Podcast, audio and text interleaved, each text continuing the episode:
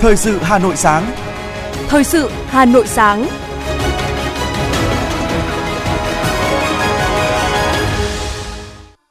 Kính chào quý vị và các bạn. Mời quý vị và các bạn theo dõi chương trình Thời sự sáng nay, thứ năm ngày 16 tháng 2 năm 2023. Chương trình có những nội dung chính sau đây. Lan tỏa nội dung cuốn sách của Tổng Bí thư Nguyễn Phú Trọng về phòng chống tham nhũng.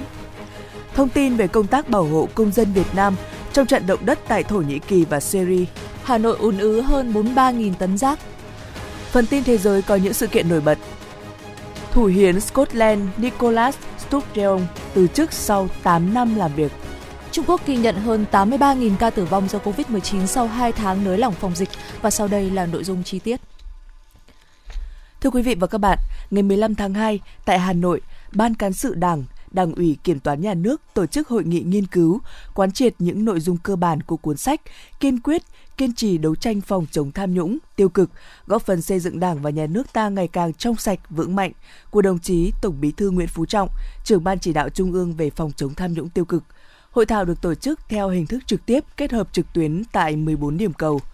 Phát biểu tại hội nghị, Phó trưởng ban Nội chính Trung ương Nguyễn Thái Học đã giới thiệu tổng quan về mục đích, ý nghĩa, quá trình biên soạn, xuất bản, giá trị và những nội dung cốt lõi của cuốn sách, kiên quyết kiên trì đấu tranh phòng chống tham nhũng tiêu cực, góp phần xây dựng Đảng nhà nước ta ngày càng trong sạch vững mạnh.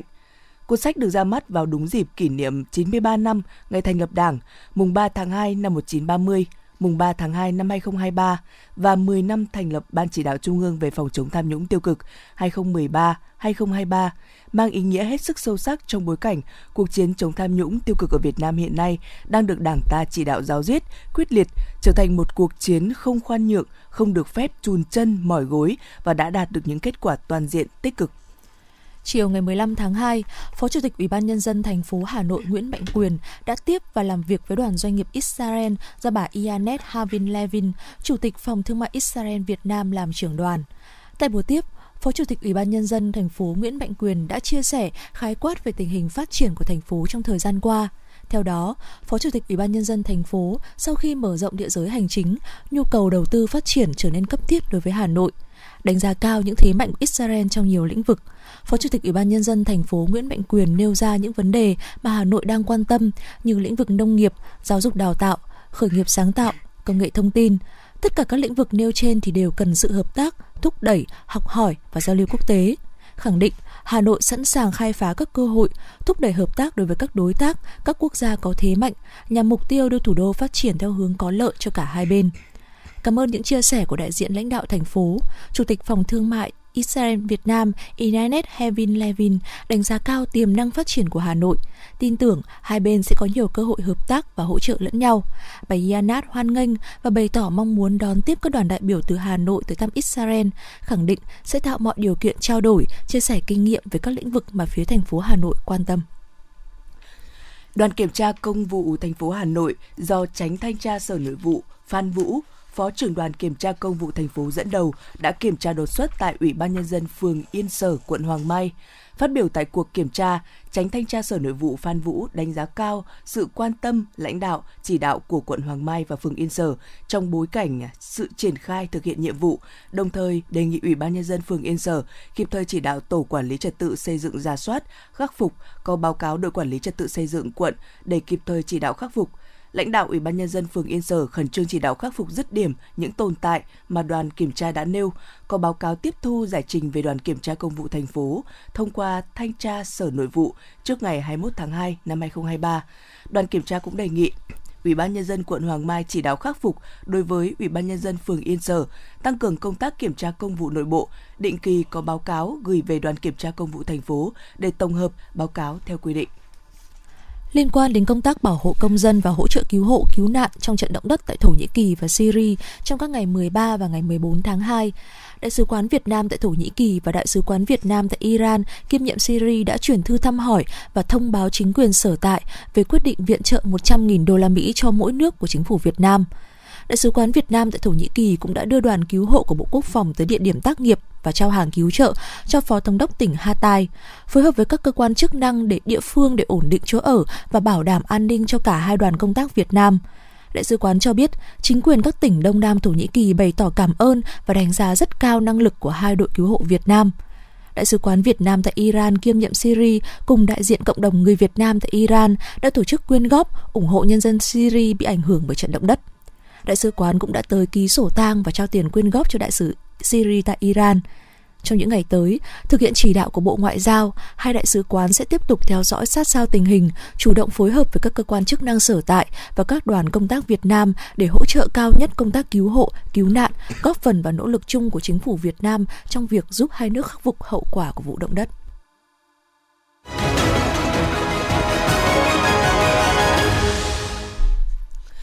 Chương trình thời sự xin được tiếp nối với thông tin kinh tế. Chiều 15 tháng 2, Ngân hàng Chính sách Xã hội tổ chức hội nghị trực tuyến toàn quốc triển khai các chính sách tín dụng thực hiện nghị quyết số 11 NQCP ngày 30 tháng 1 năm 2022 của Chính phủ. Hội nghị được kết nối với 63 điểm cầu tại chi nhánh Ngân hàng Chính sách các tỉnh, thành phố.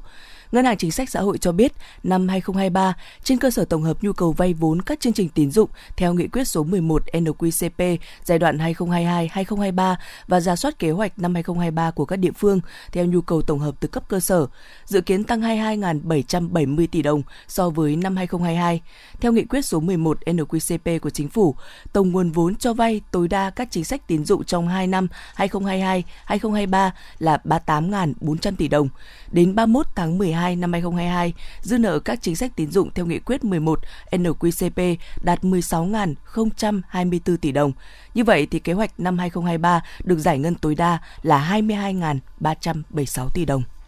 Tri Cục Thủy lợi và Phòng chống thiên tai Hà Nội cho biết, ngày 15 tháng 2, 4 doanh nghiệp thủy lợi thành phố đã vận hành 9 trạm bơm giã chiến, 77 trạm bơm từ cấp 1 trở lên, tổng lưu lượng là 227.000 m khối trên một giờ. Tính đến 7 giờ ngày 15 tháng 2, các tổ chức thủy lợi thành phố đã cấp đủ nước cho 75.162 ha, đạt 93% tổng diện tích gieo cấy vụ lúa xuân 2023. Trong đó thì 9 quận huyện đã hoàn thành công tác lấy nước, 6 quận huyện đã cấp đủ nước cho 93 đến 99% diện tích. Nông dân thủ, nông dân thủ đô xuống đồng làm đất được 66.956 ha, đạt 83%, gieo cấy được 41.075 ha, đạt 51%.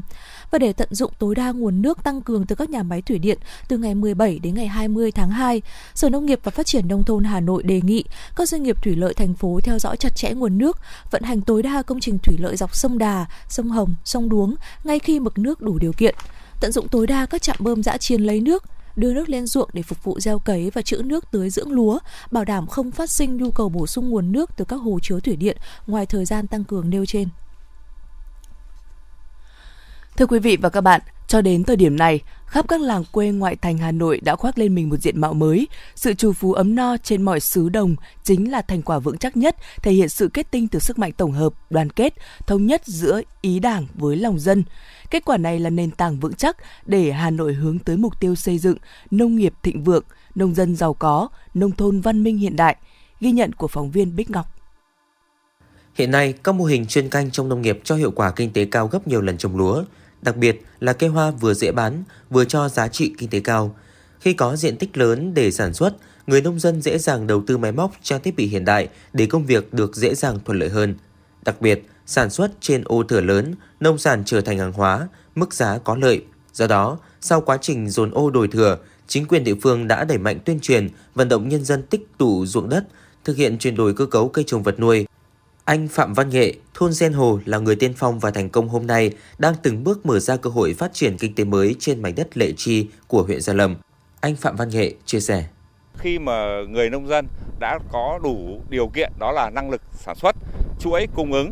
và cái nhu cầu của thị trường thì sẵn sàng sẽ gần như là các chủ doanh nghiệp sản xuất ờ, theo cánh đồng mẫu lớn và chỉ việc ờ, đầu vào đầu ra mình ổn định và nắm bắt được thị trường nữa là là là là, là rất là ổn định cho rất thuận lợi cho người nông dân. Tại mảnh đất Đông Anh, vựa rau của Hà Nội, mỗi ngày người nông dân có thể cung cấp ra thị trường vài chục tấn rau xanh các loại. Nhưng nếu cứ tiêu thụ theo kiểu truyền thống, phụ thuộc thị trường thì vừa bấp bênh, vừa giá thấp mà thu nhập không ổn định sẽ không thể động viên người dân sản xuất an toàn. Nhớ lại thời điểm cách đây 20 năm, khi nhận nhiệm vụ thành lập hợp tác xã để đảm nhận khâu tiêu thụ rau an toàn, ông Nguyễn Tuấn Hồng không khỏi bồi hồi nhớ lại một thời gian khó.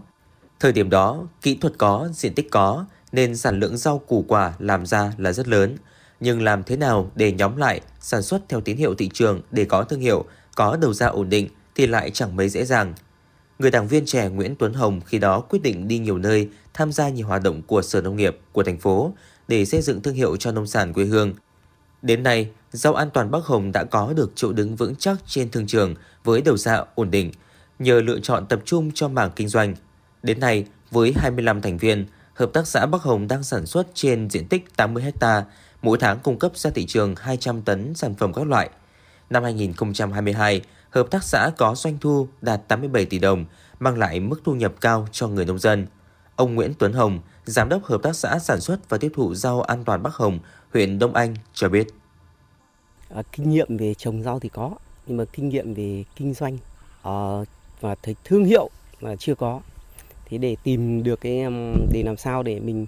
cái phương hướng hợp tác xã thì làm sao cái thứ nhất là cái nâng cao cái đặc biệt cái chất lượng sản phẩm là thật tốt à, và cái à, để phát triển thị trường thì cái định hướng của hợp tác xã thì song song với phát triển sản xuất thì phải có kinh doanh có kinh doanh thì mới có cái cái cái cái, ừ, lãi rồi có cái vốn để đầu mình đầu tư lại sản xuất và nuôi được cả các cái bộ máy hoạt động của hợp tác xã thế thì đến ngày hôm nay thì cũng ừ, cơ bản là hợp tác xã cũng đã xây dựng được cái những cái, cái cơ sở ban đầu theo ông Nguyễn Văn Trí, Phó Tránh Thường trực Văn phòng Điều phối Nông thôn mới Hà Nội, cuộc sống ở những miền quê ngoại ô Hà Nội đang thay ra đổi thịt từng ngày, thu nhập của người dân ngày một nâng cao, đạt khoảng 65 triệu đồng một người một năm. Nhờ có sự vào cuộc của đông đảo các tầng lớp nhân dân, trong đó có đội ngũ đảng viên, nên nhiều phần việc khó đã được hoàn thành vượt mức kế hoạch đề ra. Sau hơn 10 năm thực hiện chương trình mục tiêu quốc gia về xây dựng nông thôn mới, người nông dân đã có cơ hội chuyển đổi cơ cấu cây trồng, đưa khoa học kỹ thuật mới vào canh tác để tăng năng suất, chất lượng sản phẩm, đem lại hiệu quả kinh tế cao hơn gấp 5 đến 6 lần trồng lúa. Trung bình, các mô hình chuyển đổi mang lại giá trị từ 330 triệu đồng đến 1,2 tỷ đồng một hecta một năm. Đa số các hộ gia đình đều có nhà ở kiên cố, khang trang. Tỷ lệ hộ nghèo khu vực nông thôn Hà Nội giảm còn khoảng 0,3%. Hà Nội phấn đấu đến năm 2025, Hà Nội hoàn thành việc đầu tư xây dựng, phát triển năm huyện trở thành quận – 20% số huyện và 40% số xã đạt chuẩn nông thôn mới nâng cao, 20% số xã đạt chuẩn nông thôn mới kiểu mẫu.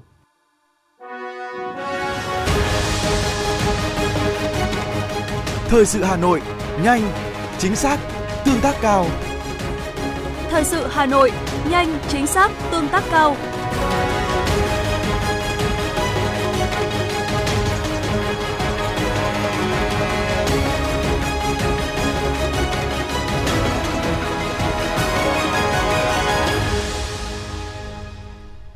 Chủ tịch Ủy ban nhân dân thành phố Hà Nội Trần Sĩ Thanh đã ký văn bản về việc tiếp tục thực hiện hiệu quả các biện pháp tuyên truyền, kiểm soát, xử lý vi phạm nồng độ cồn khi điều khiển phương tiện tham gia giao thông đẩy mạnh công tác tuyên truyền, phổ biến, giáo dục pháp luật về trật tự, an toàn giao thông và công tác kiểm tra, xử lý quyết liệt của lực lượng chức năng thành phố. Ủy ban nhân dân cấp huyện chỉ đạo lực lượng công an phối hợp với thanh tra giao thông vận tải, các đơn vị liên quan để tiến hành giả soát, làm việc với các cơ sở kinh doanh có điều kiện phát sinh vi phạm về nồng độ cồn trên địa bàn để phối hợp tuyên truyền, vận động khách chấp hành nghiêm các quy định của pháp luật về việc không điều khiển phương tiện tham gia giao thông sau khi đã sử dụng rượu bia có biện pháp phù hợp để người sử dụng rượu bia không điều khiển tham gia phương tiện giao thông. Công an thành phố chỉ đạo lực lượng cảnh sát giao thông, cảnh sát trật tự tiếp tục thực hiện quyết liệt, có hiệu quả chỉ đạo của Thủ tướng Chính phủ, Bộ Công an, Ủy ban nhân dân thành phố về việc tăng cường xử lý vi phạm theo chuyên đề, người điều khiển xe trên đường mà trong cơ thể có chất ma túy, vi phạm nồng độ cồn huy động tối đa lực lượng, phương tiện, trang thiết bị, kỹ thuật nghiệp vụ để tăng cường công tác tuần tra, kiểm tra, giám sát, xử lý vi phạm về nồng độ cồn của người điều khiển phương tiện tham gia giao thông. Thông báo hành vi vi phạm của người điều khiển, điều khiển phương tiện tham gia giao thông vi phạm nồng độ cồn là cán bộ, công chức, viên chức, lực lượng vũ trang, đảng viên, người lao động trong các cơ quan nhà nước đến với cơ quan, đơn vị, tổ chức đảng của người vi phạm để xử lý theo quy định. Trước ý kiến bày tỏ sự lo lắng về nguy cơ thiếu sách giáo khoa lớp 8 cho năm học 2023-2024 theo chương trình giáo dục phổ thông 2018, Bộ Giáo dục và Đào tạo cho biết nhiều phần việc được triển khai sớm hơn năm trước với mục tiêu đảm bảo đủ chính sách à, đủ sách giáo khoa cho học sinh và các nhà trường trước khi khai giảng năm học mới. Theo lộ trình năm học 2023-2024, học sinh lớp 8 và lớp 11 trên cả nước sẽ học theo sách giáo khoa mới. Bộ Giáo dục và Đào tạo đã phê duyệt danh mục sách giáo khoa của hai khối lớp này để các địa phương lựa chọn. Như vậy thì việc phê duyệt sách giáo khoa lớp 8 và lớp 11 được thực hiện sớm hơn một tháng so với việc phê duyệt sách giáo khoa lớp 7 năm học trước. Đối với sách giáo khoa của lớp 1, 2, 3, 6, 7, 10 cho học sinh đang học theo chương trình giáo dục phổ thông 2018, Bộ Giáo dục và Đào tạo đã chỉ đạo các địa phương chủ động phối hợp với các nhà xuất bản để nắm bắt nhu cầu số lượng mỗi đầu sách giáo khoa. Lên phương án in ấn, phát hành, cung ứng sách giáo khoa đảm bảo cho việc phục vụ dạy học trước thềm năm học mới. Việc cung ứng phát hành sách giáo khoa đã được tổ chức bài bản, khoa học, trách nhiệm, không để xảy ra hiện tượng khan hiếm, thiếu sách giáo khoa và đảm bảo cho học sinh có đủ sách giáo khoa trước khi khai giảng năm học mới. Tính đến ngày 14 tháng 2, đã có hơn 80 cơ sở đào tạo trên cả nước công bố đề án tuyển sinh đại học năm 2023, trong đó nêu rõ các phương thức xét tuyển. Thông tin đáng chú ý là có khá nhiều trường đang tăng chỉ tiêu tuyển sinh đại học, mở thêm ngành học mới, nhất là những ngành học liên quan đến công nghệ, dịch vụ. Đây là cơ hội thuận lợi cho thí sinh trong việc lựa chọn ngành học phù hợp với nhu cầu tuyển dụng trong bối cảnh hiện nay.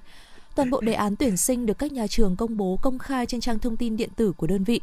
Thí sinh cần thường xuyên cập nhật những thông tin đề án tuyển sinh của các trường, ngành mình quan tâm để chủ động chuẩn bị về kiến thức, kỹ năng cũng như các phương án đăng ký xét tuyển phù hợp với yêu cầu của nhà trường nhằm đảm bảo cơ hội trúng tuyển cao nhất. Tổng hợp thông tin từ đề án tuyển sinh của các cơ sở đào tạo cho thấy, phương thức xét tuyển căn cứ vào kết quả thi tốt nghiệp trung học phổ thông vẫn được nhiều trường duy trì. Ngoài ra, các trường còn sử dụng phương thức xét tuyển từ học bạ cấp trung học phổ thông, xét tuyển theo kết quả thi riêng của các trường, xét tuyển căn cứ vào chứng chỉ ngoại ngữ quốc tế.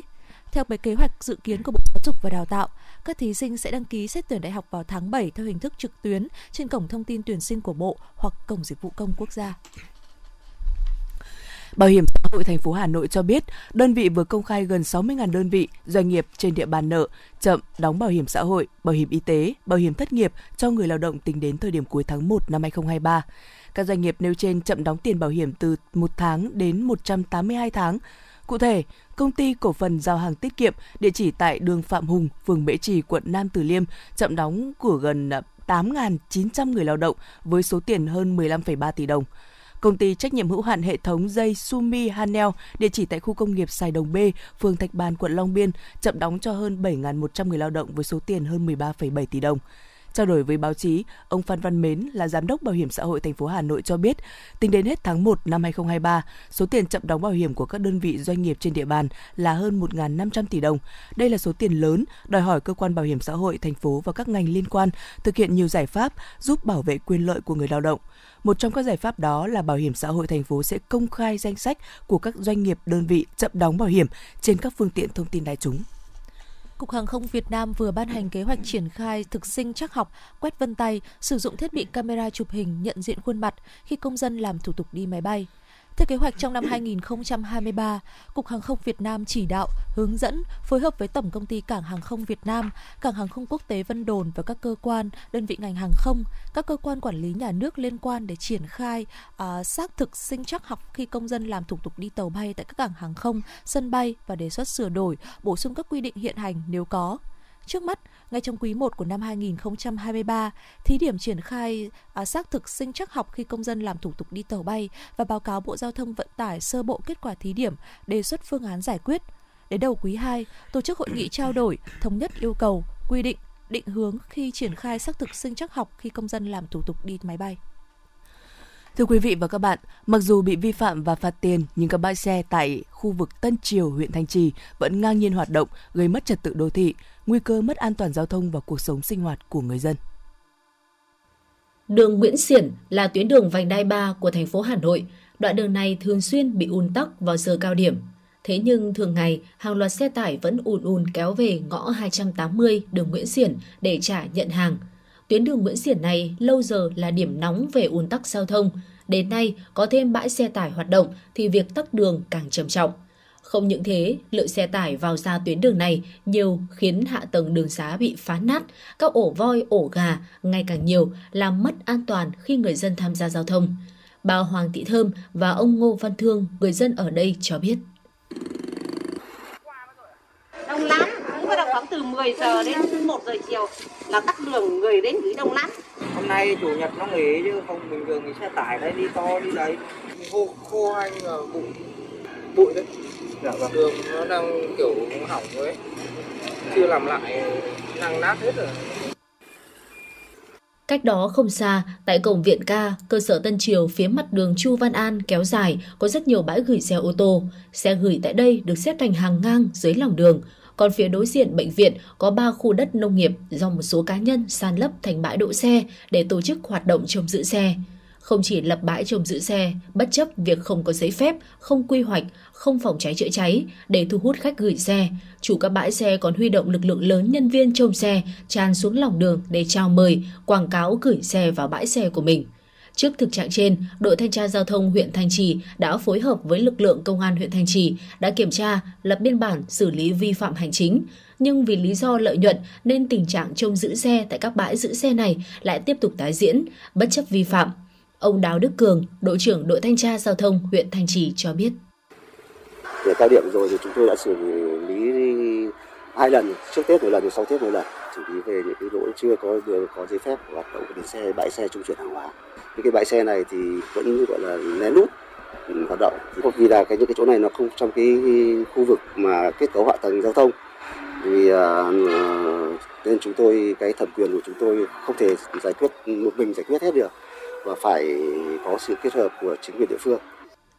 Đại diện Ủy ban Nhân dân xã Tân Triều cho biết xã đã tiến hành đóng cửa các bến xe này, đồng thời phân công người chốt trực, yêu cầu các xe hoạt động đúng quy định. Tuy nhiên, các bãi đỗ xe này vẫn hoạt động. Dư luận đặt câu hỏi, tình trạng vi phạm tái diễn của các bãi đỗ xe tự phát còn tồn tại đến bao giờ, bất chấp những quy định của pháp luật và sự chỉ đạo của thành phố Hà Nội trong việc chấn chỉnh tình trạng bãi xe mọc trái phép, lấn chiếm lòng lề đường trông giữ xe, vi phạm trật tự đô thị.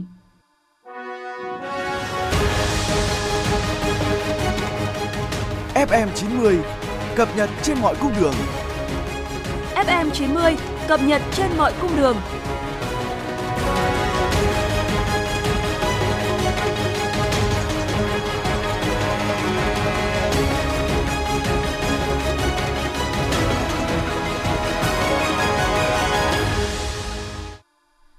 Tình trạng bãi rác Xuân Sơn bị chặn đã diễn ra từ khoảng một tháng trước Tết. Sau khi được chính quyền vận động, người dân đã bỏ láng chặn để về nhà ăn Tết. Tuy nhiên, tình trạng này đã lại tiếp tục tái diễn gần đây, tiếp tục gây ủn ứ rác nghiêm trọng. Theo số liệu của Trung tâm Kỹ thuật Tài nguyên Môi trường Hà Nội, việc rác không thể trở về bãi rác Xuân Sơn trong khoảng 2 tháng qua đã khiến hơn 43.000 tấn rác đang bị ủn ứ tại 13 huyện, thị xã ngoại thành của Hà Nội. Ngày 15 tháng 2, đội quản lý thị trường số 1 và số 22 của Cục Quản lý Thị trường Hà Nội phối hợp với Công an quận Bắc Từ Liêm kiểm tra đột xuất cơ sở kinh doanh tại địa chỉ số 11 ngách 2, ngõ 123, phố Trần Cung, Cổ Nhuế 1, quận Bắc Từ Liêm, phát hiện một lượng lớn thuốc giả mạo nhãn hiệu. Cơ quan kiểm đếm, cơ sở này đang kinh doanh 2.020 tuyếp trị bệnh trĩ, tên nhãn có chữ Dr. Pháp Lon, loại 15 g một tuyếp, giả mạo nhãn hiệu đang được bảo hộ. Cơ sở không có giấy chứng nhận kinh doanh theo quy định và không có giấy chứng nhận đủ điều kiện kinh doanh. Tại thời điểm kiểm tra, lực lượng chức năng đã phát hiện cơ sở sử dụng sàn thương mại điện tử Shopee để bán sản phẩm trên. Chủ cơ sở khai nhận toàn bộ số hàng hóa được mua trôi nổi trên thị trường qua mạng xã hội để về kinh doanh, sản phẩm không có giấy đăng ký lưu hành, không có hóa đơn chứng từ liên quan. Trên sàn thương mại điện tử Shopee, sản phẩm này được bán với giá là 189.000 đồng một tuyếp. Cùng ngày, Phòng Cảnh sát Môi trường Công an thành phố Hà Nội cho biết, qua công tác nắm tình hình địa bàn đã phát hiện một số đối tượng có hành vi mua bán, tiêu thụ nầm động vật không rõ nguồn gốc, thậm chí là đã bốc mùi khó ngửi nên lập kế hoạch kiểm tra và bắt giữ. Cụ thể, trong sáng ngày 15 tháng 2, Phòng Cảnh sát Môi trường phối hợp với Cục Quản lý Thị trường Hà Nội kiểm tra xe tải biển kiểm soát 29H338XX đang dừng đỗ tại bến xe tỉnh số 40 thuộc huyện Trương Mỹ, Hà Nội. Tại thời điểm kiểm tra, thùng xe chứa 28 bao tải, bên ngoài in chữ nước ngoài, mỗi bao nặng 25 kg, bên trong là nầm lợn, tổng trọng lượng thu được là 700 kg. Lái xe Lê Văn L sinh năm 1987 ở huyện Lý Nhân, tỉnh Hà Nam đã không xuất trình được hóa đơn chứng từ chứng minh nguồn gốc số nầm lợn trên đồng thời khai nhận được thuê trở về bến xe tĩnh số 40, sẽ có người ra nhận và thanh toán tiền công trở. Bản thân anh L cũng không biết mặt hàng trên xe là gì. Ghi nhận tại hiện trường, 700 kg nầm lợn đều đã bốc mùi hôi thối, đang trong quá trình phân hủy. Cơ quan chức năng nhận định số nầm này được các đối tượng mua gom trôi nổi trên thị trường, sau đó tuồn vào các quán ăn, nhà hàng, vỉa hè để tiêu thụ. Vụ việc thì đang được điều tra làm rõ.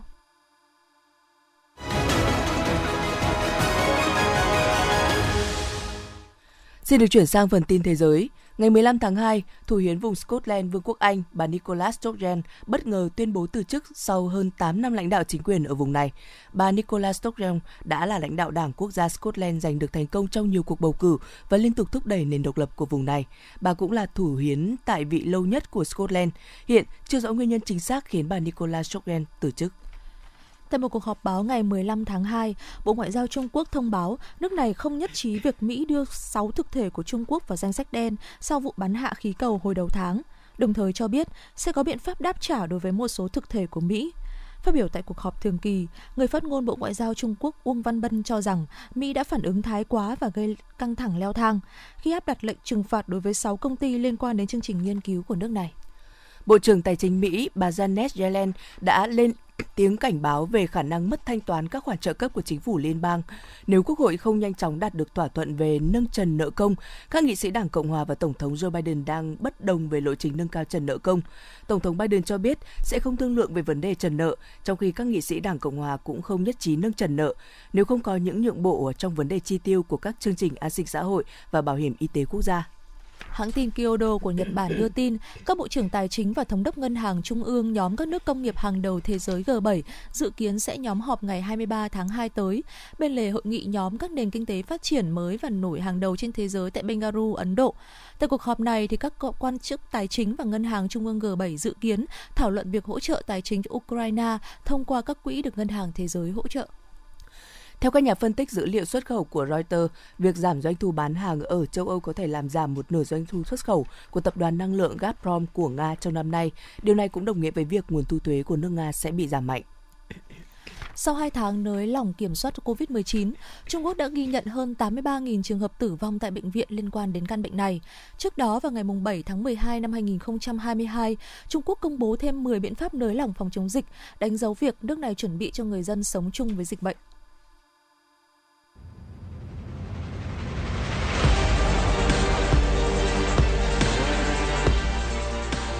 Bản tin thể thao. Bản tin thể thao.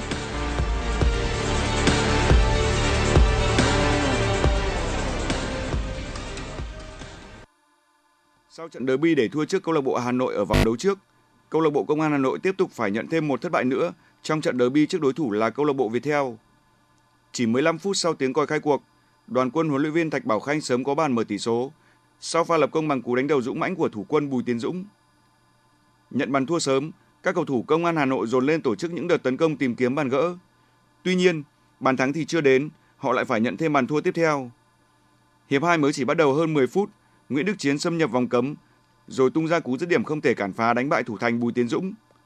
Các cầu thủ công an Hà Nội sau nhiều nỗ lực cũng có được bàn thu hẹp khoảng cách ở những phút cuối trận đấu. Thủ quân Việt theo với bàn mở tỷ số cũng chính là người có pha phản lưới nhà trong tình huống này.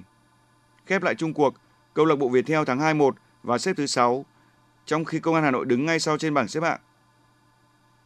Trên sân nhà Anfield, Liverpool tiếp đón Everton trong trận đấu muộn nhất của vòng 23 ngoại hạng Anh. Với lợi thế sân nhà, Liverpool đã chiếm lĩnh thế trận và liên tục dồn ép đối thủ. Tuy nhiên, suýt chút nữa Liverpool đã phải nhận bàn thua ở phút 36 khi Tarkowski bật cao đánh đầu đi trúng cột dọc khung thành thủ môn Alisson.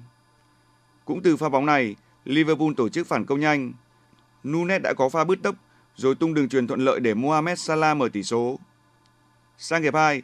cách biệt đã được nhân đôi ngay trong những phút đầu tiên. Lần này, Salah đóng vai trò kiến tạo để Cody Gakpo có bàn thắng đầu tiên cho Liverpool kể từ khi chuyển tới đội bóng này. Trong những phút còn lại, Everton không thể có được bàn gỡ sau nhiều nỗ lực. Thắng 2-0, Liverpool đã có chiến thắng đầu tiên trong năm 2023 tại ngoại hạng Anh. Dự báo thời tiết khu vực trung tâm thành phố Hà Nội ngày hôm nay không mưa, nhiệt độ thấp nhất 16 độ, cao nhất lên tới 22 độ C. Khu vực Mê Linh, Đông Anh, Sóc Sơn, thời tiết không mưa, thấp nhất 15 độ, cao nhất 21 độ.